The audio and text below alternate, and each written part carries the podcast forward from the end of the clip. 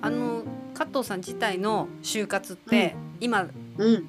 何やってるの？何やったら就活ってこうやっときた感があるの、いやーどうなんだろう。私は、うん。まあそれこそその子供一人だから、うんうんうん。私が死んだら子供に全部財産がねそんなう財産ないけど、ん。行くから、うんうん。まあそういった遺言とかそういう心配もまあないかな。うんうんうんって思うのね、うん。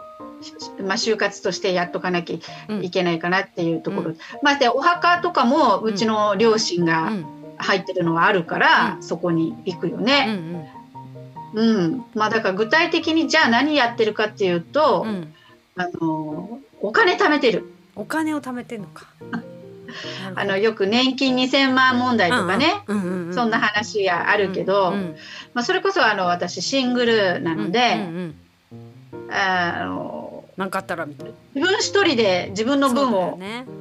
稼がなきゃいけないと。うんうんでだから本当にねうんうんあのまずは私が死んだら娘にお金が出るような、うんに生命保険も入ってるけど、うんうんあと自分が65歳とかになったらもう公的年金もね、うんうん我々の世代で本当によ昭和40年生まれとかっていうところで、うんまあ、ギリギリ、ま、満額出る人がギリギリっていうような話うんうん。だからね、あとは、あの年齢が高くなっていくとか、金額が減っていくとかっていうところだから、うんうん。もう本当に心配なのね。心配しいなのよね。ね。なんであの年金プラス、うん。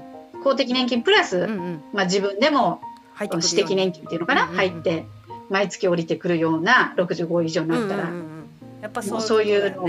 いうんまあ、結構入ってる。